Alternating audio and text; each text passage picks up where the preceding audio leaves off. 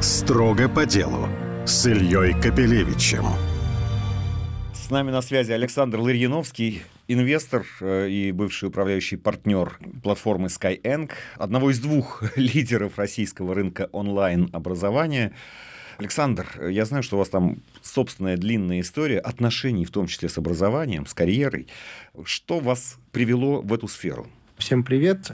Меня привела туда сначала, прежде всего, все-таки случайность. Я как-то просто познакомился с ребятами, которые придумали Skyeng, и настолько сильно в них поверил, что проинвестировал. А потом, там, спустя несколько месяцев после этого, понял, что мне ничего другое не интересно, как заниматься тем, что они делают.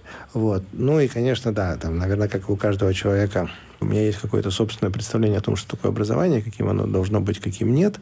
И, наверное, поэтому я пошел туда делать мир лучше. Я э, через своего ребенка в том числе знаком со Skyeng. И, кстати, меня поразило, насколько это изменилось по сравнению с тем, что я раньше себе имел в виду под э, вот онлайн-курсами, которые у меня там прежде не вызывали никакого э, такого существенного интереса. Я вижу, что ребенок с удовольствием э, занимается программированием. Скажите, пожалуйста, то, что было сделано в Skyeng, имеет какой-то пример? Вы творили, глядя на кого-то, или творили, э, отталкиваясь исключительно от собственных воспоминаний о том, что такое хорошо и что такое плохо в образовании? В некотором смысле Skyeng повезло, потому что обычно, когда в России делается какой-то успешный проект, ему говорят, ну, это просто слизано с и дальше имени. Там, то есть, условно говоря, Яндекс слизан с Гугла, Озон слизан с Амазона и так далее. А поскольку в Америке не было проекта, который учат английскому, то поэтому Skyeng счастливо избежал этой истории. Вот. Но а если говорить серьезно, то тех э, образовательные технологии, они сейчас настолько там на острие прогресса, что все компании сейчас занимаются только одним, это ищут э, там, новые методы и подходы, которые позволяют перейти вот от старого образования к новому образованию. Поэтому смотреть э, на коллег всегда э, очень полезно, потому что что-то кто-то сделал. Но все находятся примерно одинаково острее прогресса. И все, что мы делаем, это там некоторая цепочка наших э, экспериментов. Ну, то есть, что такое научный подход? Это там у тебя есть некоторые данные, ты строишь какую-то гипотезу, проводишь какие-то эксперименты, данные либо подтверждаются, либо опровергаются, и так до конца дней своей жизни, сколько ты занимаешься этим проектом, столько ты такие штуки делаешь. Вот, вот собственно говоря, там путь Skyeng – это путь удачных и неудачных экспериментов. Ну, я просто напомню для тех, кто, может быть, не знает, да, Skyeng начинался именно с английского языка, но сейчас это не только английский язык, это много языков, и это программирование и математика, или даже точнее математика и программирование. Может быть, что-то еще и новое э, появилось э, в последнее время, чего я еще не знаю. Как бы мне кажется, что вот беда многих э, онлайн-курсов, которые, о которых мы слышали там лет 5-10 назад, заключалась в том, что, в общем-то, это был просто репетитор, найденный сервисом, и централизованная система оплаты. К каким результатам это приводило, там, по отзывам многих людей, которых я знаю, к очень скромным в большинстве случаев. В Skyeng я вижу, что это иначе. Как это рождалось? Все начиналось с того, что мы поняли, что то есть, образование очень нестандартизированная история. То есть все всегда зависит от э, того, как тебе повезет. Как тебе повезет с учителем, как тебе повезет там, с темой, с учебником и так далее. То есть никто не может ничего предсказать. Вот там, пример, который я люблю приводить, это там 80 дней вокруг света Жюль Верна. У главного героя был вызов. То есть э, может ли он за там, 80 дней вокруг земного шара пропутешествовать? Это при том, что это был 19 век, уже там поезда были, уже какие-то там пароходы пароходы плавали. То есть в целом не то, чтобы там было невозможно. Но тем не менее был вызов. Почему? Потому что не, это не была регулярная система, она не была стандартизована. То есть у тебя как повезет. Ты куда-то приезжал и дальше что-то там себе искал. Вот образование, оно находилось и все еще во многом находится вот примерно в такой же стадии.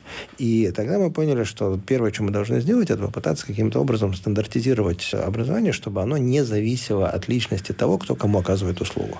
Вот. Это вызывало и вызывает сейчас большое э, там споры и сопротивление и среди учителей, и среди родителей, и среди учеников, ну, потому что как же, как же, мы педагоги, мы творческие личности, у нас все индивидуально. Оно, конечно, так, но и творчество – это тоже штука, которая очень хорошо стандартизируется, иначе бы и невозможно было учить ни там, в музыкальных, ни в художественных школах. Поэтому нужна была задача, как правильно сказали, то есть, а когда репетитор, ты не знаешь, он хорошо работает или плохо, он правильно делает, неправильно, по методике делает, или ему что-то на ум сбрил, он халявит или нет. И система, которая позволяла вести преподавателя с учеником по шагам максимально эффективный сделать шаг, почему конкретному ученику в эту секунду нужно сказать именно вот это. На основании чего? На основании каких ошибок, на основании каких данных мы можем сказать, что вот сейчас максимально эффективно будет сделать. И так вот рождалась наша система шаг за шагом, итерация за итерацией. Ну, что все-таки во главе угла? Это э, преподаватели, и как вы их находите, и как вы их оцениваете, и как вы их предлагаете тем или иным учащимся? Есть несколько ключевых вещей, которые очень очевидны, ну, там, типа знание языка нужно проверить на входе. Это то, что в таком предпринимательском и хай-тековском айтишном сообществе называется hard skills, ну, или то есть типа вот профессиональные знания.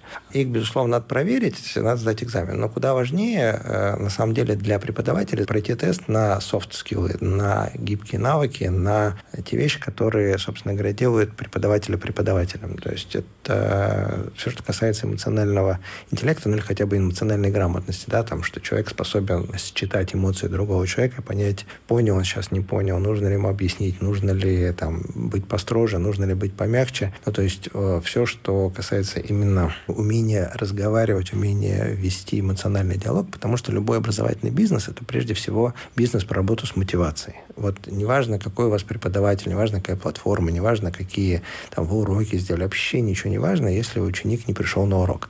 А прийти на урок он будет хотеть в том случае, если его на урок ждет э, кайфовый преподаватель. Вот есть такой эффект, что когда нас ждет приложение, когда нас ждет какая-то программка на урок, мы на урок не ходим. Когда нас ждут там тренажеры в тренажерном зале, в фитнесе, мы тоже туда не придем. А если нас ждет тренер, мы вот будем чертыхаться, проклинать все на свете, но пойдем. И это и есть там та самая работа с мотивацией. И вот здесь все очень сильно зависит от того, насколько преподаватель смог за там, свою предыдущую историю, там, с нашей помощью выучиться именно вот этим софтверным скиллам, софт-скиллам. Сколько преподавателей работает на платформе, например, Skyeng? Я понимаю, что сейчас вы уже там не работаете, и можете не владеть абсолютно точными цифрами, но тем не менее порядки. Я все-таки пытаюсь понять, чтобы вы... Это, это... Там было больше, больше 10 тысяч, вот э, там года два назад, когда еще был. А, а какой конкурс? Э, есть дефицит кадров? Из 100 преподавателей берутся, ну, там, 15-20 человек. И опять же, как же это определить, вот эти навыки или там способности мотивировать? Я отброшу вот это вот soft skill и так далее, и так далее. А простое слово «быть интересным для э, ученика». Вот как это можно проверить, кто это проверяет? Я даже чуть-чуть конкретизирую. Это все-таки люди, которые оценивают, или существуют у вас какие-то, э, в том числе, алгоритмы, которые наблюдают, как преподаватель общается с учеником и делают какие-то выводы, допустим, верные выводы? Выводы, а может быть иногда неверные. Когда начинали, конечно, это все был ручной труд. И это можно было оценить ну, по, какому-то чек-листу достаточно субъективно. Но, там, слава богу, за там, 10 лет, которые Skyeng существует, технологии шагнули далеко вперед. И то, что сейчас там, в популярных изданиях называется там, искусственным интеллектом, достаточно неплохо справляется с тем, чтобы распознавать, например, эмоции. Ну, то есть мы можем, послушав речь человека, сделать некоторые предсказания про то, как он умеет работать с собственными эмоциями и, как следствие, умеет работать с эмоциями ученика. Это все не в космос ракеты запускать, это на самом деле там достаточно давно человечество научилось так или иначе мерить. А вот, например, когда рассматриваются резюме потенциальных преподавателей, их опыт работы в школе, диплом педагогического института, это играет роль или вообще не играет? Диплом вообще играет роль, потому что если ты не учился системно, ты не сможешь системно учить. Вот так вот я скажу. Именно пединститут или не пединститут вот, э, сильно будет зависеть от э, тематики, от, собственно говоря, самого предмета. Ну, потому что там, по программированию выпускники пединститута, мягко говоря, не, не сильны. Да? То есть, э, в отличие от выпускников, например, там, Мехмата или там, Физтеха. А такие выпускники идут работать репетиторами? Э, можно слово репетитор употреблять к тем, кто... Такие тоже бывают. А сколько они могут зарабатывать? Ну, вот, особенно если говорить о программировании, вы говорите выпускники Мехмата, МФТИ, ну, в общем, это такие очень-очень престижные факультет и целый вуз, который вы назвали, да, которые там выпускники их э, на расхват. Педагог в онлайн-образовании и, в частности, в Skyeng, он может хорошо зарабатывать? Опять же, в, ну, там, например, в английском языке, где большое количество занятий происходит либо один на один, либо в малых группах, там доход будет измеряться там, десятками тысяч рублей в месяц, ну, 50-60 – это вполне себе 70 там, достижимая сумма. А в программировании, где бывают разные форматы, в том числе и занятия в больших группах, там доход, конечно, может быть и сильно больше. Вообще не вопрос. Строго по делу с Ильей Капелевичем вы упомянули искусственный интеллект, и, скажем, я сам лично там, сейчас учу второй иностранный язык, вообще без учителей, учу только в дуалинго, и, мне кажется, получается. Skyeng — это всегда история именно с преподавателем. И тем не менее, а какова роль, я не знаю, искусственного интеллекта или алгоритмов, э, ну, в общем, некой цифровизации в работе? Какова она была изначально и как она меняется сейчас? Мне кажется, что вот то, что мы э, сейчас проходим, там вот не знаю, 23-24 годах, это невидимая, но огромная гигантская революция образования. И сейчас вот эти алгоритмы, которые мы называем искусственным интеллектом, они становятся очень крутым, таким, знаете, как вот в фантастических фильмах показывают экзоскелеты. Такая вот штука, которая управляет человеком внутри, но они дают ему там сверхсилу, сверхловкость и так далее. Вот. И вот это сплав человека и алгоритмов сейчас позволяет делать просто гигантские шаги вперед. Ну, приведу пример. Если мы сейчас вот с вами говорили точно так же, ну, там, ну, это был бы урок английского языка, я бы, вы были бы учитель, я был бы ученик, я бы делал там сколько-то ошибок в своей устной речи. И вы бы эти ошибки фиксировали, но там, человеческий мозг плохо приспособлен на то, чтобы успеть найти все ошибки, их зафиксировать и обработать. Вот. А алгоритм, например, это сделать может. И он может прямо по ходу урока учителю э, показывать весь список найденных ошибок, и дальше в зависимости от этого учитель может там принять решение, что сейчас правильно сделать, а там двинуться дальше или вернуться назад и отработать тему, в которой я больше всего ошибаюсь. Вот этот сплав, который ни один учитель просто сам по себе не способен сделать, просто потому что, еще раз говорю, эволюционно мозг для этого не был предназначен. И это касается не только английского, это касается там, математики, это касается э, программирования и так далее. То есть ты можешь э, с помощью а, алгоритмов создавать системы, которые будут будут постоянно, непрерывно, просто под посекундно мониторить каждый э, момент урока и да, твоего домашнего задания, извлекать оттуда те ошибки, которые ты делаешь, и на них строить дальнейший курс обучения. Вот та самая индивидуальная кривая, о которой так столь долго говорят, она наконец становится возможна, потому что можно, не теряя данных, э, собирать всю эту информацию и из кубиков того э, контента, тех методик, которые у тебя есть, собирать конкретно под ученика вот ту кривую, которая образовательная образовательную, которая есть. Или, там, например, Опять же, вот в языке есть грамматика, есть слова, а есть, собственно говоря, то, на чем, из чего состоит учебник. Это вот там сами уроки. И эти уроки, они обладают какой-то темой. Вот мы э, едем в Мадрид, вот мы идем там в ресторан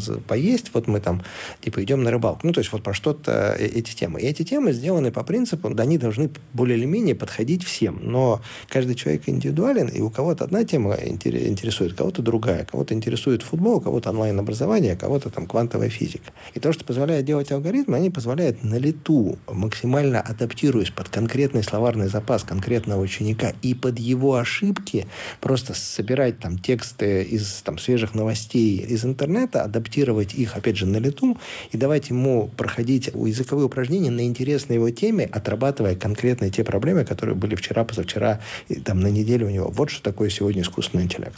То есть вот в лице онлайн-образования мы как раз видим у вас, по крайней мере, не у вас в Skyeng, например, ну, наверное, в боксе тоже, тут я просто личного опыта не имею, такой вот идеальный симбиоз человека и искусственного интеллекта, когда одно усиливает другое. У меня вопрос, ведь вы человек из интернета, как говорится, из IT, вы долгое время работали в Яндексе. Скажите, пожалуйста, с какого момента и в каких, э, так сказать, инвестициях выражались вот это вот построение собственного софта для Skyeng?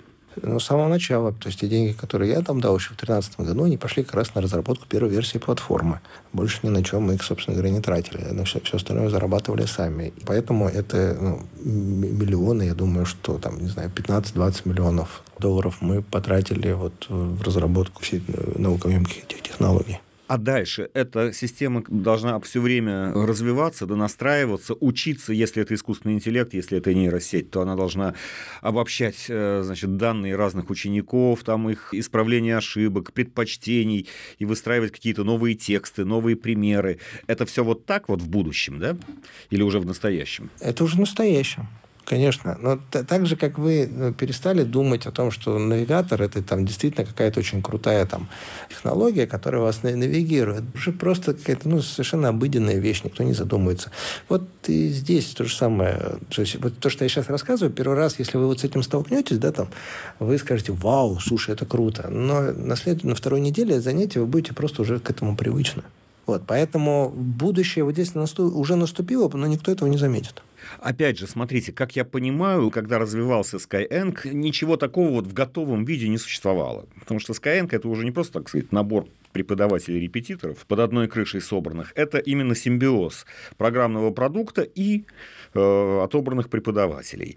Соответственно, вот это все, вот это программное обеспечение, эту, в общем, нейросеть, я не знаю, я боюсь ошибиться в терминах, поэтому не буду ими злоупотреблять. В общем, это все делалось вами на коленке, или это технологии, которые сейчас доступны и которые можно приобрести на рынке, и просто правильно их применять? И, и то, и другое. Э, что-то делалось на коленке, что-то разрабатывалось с нами, э, что-то можно взять на рынке. Но на самом деле технологии – это не самое важное. Куда сильно более важная история – это данные, на которых эти технологии работают. Опять же, что мы делали с первого там, дня своего существования? Мы все время собирали все данные, которые можно собрать во время урока. Мы не умели анализировать, даже не пытались это делать вначале, но все собирали. В результате, когда накопились десятки миллионов часов, Конечно же, на этих данных, за пределами там, Китая, наверное, это самый большой датасет, который сейчас есть в мире, наверное, вот у Skyeng. И вот на этих данных можно было уже делать революционные продукты просто потому, что они у тебя есть и их нельзя купить. Поэтому, ну, то есть тот, кто начнет делать сегодня, он может взять любые технологии на рынке, но он ничего не сможет сделать, пока не накопит огромное количество данных. Скажите, пожалуйста, вот образовательные платформы, такие как Skyeng, они в принципе могут конкурировать с традиционными системами образования? Я говорю сейчас не о дипломе, хотя это тоже очень интересный вопрос. Я говорю о качественном результате. А качественный результат – это если человек э, полученные э, знания сможет, ну, как бы продать на рынке труда. Мне, честно говоря, кажется, что это немножко ложная дихотомия. То есть все технологии, которые используют Skyeng, могут использоваться в системах формального образования, в школах, в техникумах и вузах.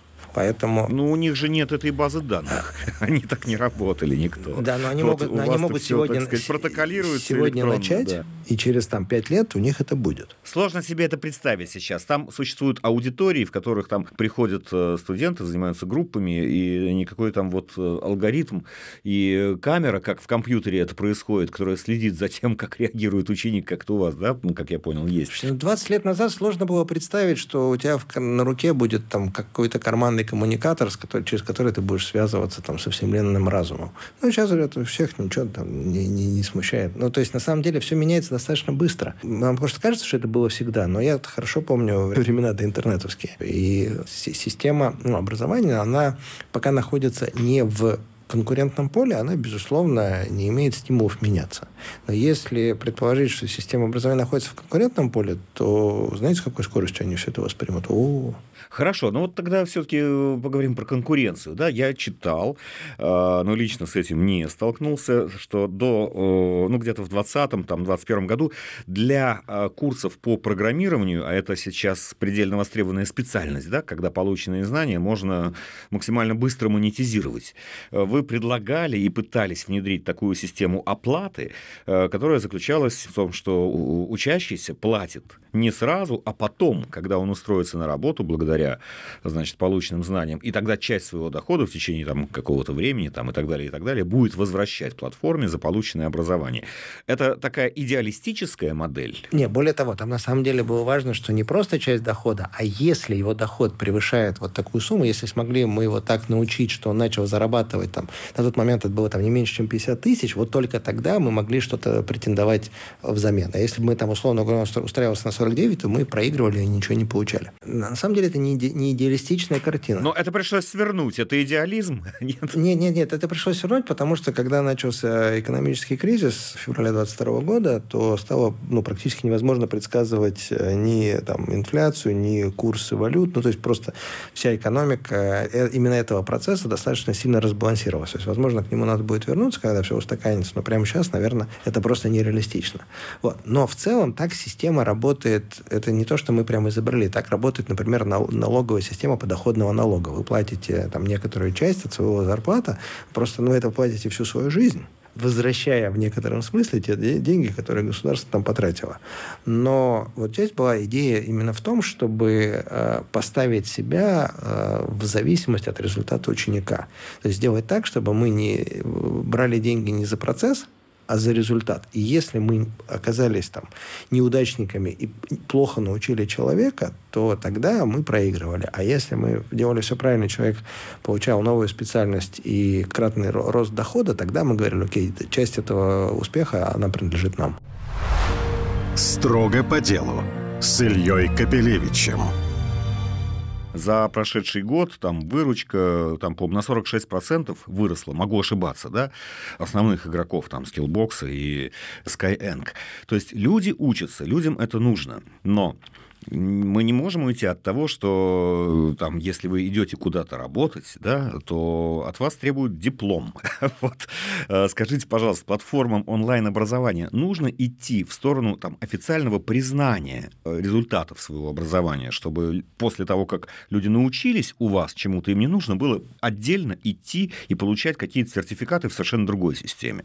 Ну, на самом деле, это вопрос, наверное, все-таки к э, законодательной исполнительной власти Российской Федерации потому что сейчас, так или иначе, государству принадлежат процентов 80 рабочих мест в стране. И она пока не собирается менять подход, что надо, ну, тебе нужен диплом, чтобы устроиться на работу. Вот формально эта бумажка нужна. Вот, поэтому будут они менять это или нет, вопросы там, к законодательной исполнительной власти. Мне кажется, что все по-настоящему изменится, когда работодатели будут считать выпускников вот самых онлайн-платформ качественными специалистами. Пока этого не произошло. Пока еще репутация онлайн-образования недостаточна для того, чтобы работодатель сказал, мне плевать, есть у тебя диплом или нет, или там давай как-нибудь придумаем, как это обойти, но ты мне нужен. Как это происходит, если там вот сейчас тоже же не любой диплом сам по себе э, одинаково котируется. То есть на какие-то смотрят и игнорируют, а какие-то говорят, ой, нет, с таким дипломом, конечно, нам люди нужны. Это и есть та самая история про репутацию. Да, в этом смысле, а, что мне кажется там, бесконечно важно для онлайн-образования – это идти в сторону наработки репутации в глазах и соискателей, и работодателей. А как бы вы оценили в целом сейчас уровень доверия в обществе и у бизнеса а, к онлайн-образованию, если говорить не об одной отдельно взятой или там двух-трех а, платформах и курсах, а в целом? Мне кажется, что в целом было очень плохо во времена ковида, потому что насильственная цифровизация э, очень сильно там всех отторгла от этой технологии, вот, и сделала плохо. А вот сейчас, там, спустя пару лет, маятник качается обратно, и все больше и больше людей убеждаются, что дистанционно учить многие вещи совершенно не хуже, чем очно, и там выбирают уже для себя не по принципу онлайн или офлайн, а по принципу, там, где выгоднее, где дешевле, где быстрее. То есть доверие растет. А может быть, нужно что-то предпринимать тоже на уровне, я не знаю, ну, как бы не существует пока, ведь, мне кажется, никакой там саморегулируемой организации, которая бы, ну, так сказать, качество а, участников рынка тоже проверяла и сертифицировала. Существует ли, кстати, я не знаю даже, государственная сертификация организаций, которые онлайн-образованием занимаются? Нужно ли что-то с этой стороны, на ваш взгляд, тоже предпринимать, чтобы доверие и репутация этого бизнеса росла? Я думаю, что для начала бы неплохо заняться репутацией доверием формальной системе образования. Пока я вижу, как э, огромное количество вузов выпускает очень плохих, некачественных специалистов. Вот прям совсем некачественных. И педвузы тоже. И навести бы порядок там сначала, а потом уже пытаться двигаться куда-то дальше. Я вижу, как школы выпускают людей, которые там плохо понимают, как устроен там мир, и что Земля имеет форму шара, а не плоская и много чего такого. То есть в целом нельзя сказать, что там, где существует какая-то сертификация регулирования, в формальной системе она существует, э, качество образования существенно лучше. Мне кажется, что оно там на самом деле очень плохое. Называю вещи своими именами. Я вижу, каких э, специалистов готовят, не знаю, там, на факультетах бизнеса. Ну, то есть то, это то, в чем я хорошо там разбираюсь. И я понимаю, что это ужасные преподаватели, которые ничего никогда не понимали про бизнес, которые там читают книжки, которым там 50 лет, и просто их повторяют повторяют. Я понимаю, что 98% выпускников иньязов педвузов никогда в своей жизни не разговаривали на английском языке с носителем языка. Это наши данные. 98%. В 23 году, в 24 то есть когда проникновение интернета уже там повсеместное. И это очень много говорит о качестве образования. Поэтому я бы сказал, что не надо искать качество образования в какой-то формальной сертификации. Она просто там обогатит еще какое-то количество сотрудников э, сертификационных центров и чиновников, э, создаст еще немножко коррупции, но не улучшит качество образования, потому что оно ее не улучшало до этого десятилетиями. Хорошо, извините, что я так увлекся вот этой вот формальной стороной дела, но вы знаете, дело в том, что люди учатся в школе, в университете, там, в институте в значительной степени именно потому, что они в результате получают бумажку, которая открывает им определенные возможности. Они учатся там зачастую не ради того, чтобы учиться, а ради того, чтобы у них появилась эта бумажка. Вот. А, скажем, на такие абсолютно добровольные частные э, курсы онлайн-образования люди идут, собственно, для того, чтобы научиться и только. Э, может быть, наоборот, кстати говоря, это повышает, что ли, ну, качество учеников, потому что они обращаются там к онлайн-образованию исключительно вот э, с целью научиться, не с другими целями. Но если взять бюджет образования ежегодно, это там больше триллиона рублей в год. Если взять реальную, не дутую, а реальную, там, медианную, например, зарплату в стране, то мы получим там цифру, наверное, там 35, ну, может быть, 40 тысяч рублей такая вот получается забавная математика. То есть мы каждый год тратим больше триллиона, чтобы каждый год на рынок вышло еще миллион людей с зарплатой, которая там по, по большому счету, там, честно говоря, ниже э, нормального прожиточного минимума, опять же, не, неформального.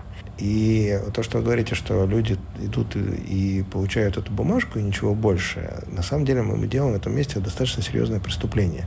Мы людям рассказываем, что образование не нужно, что вам не надо этим заниматься, оно вам ничего не дало.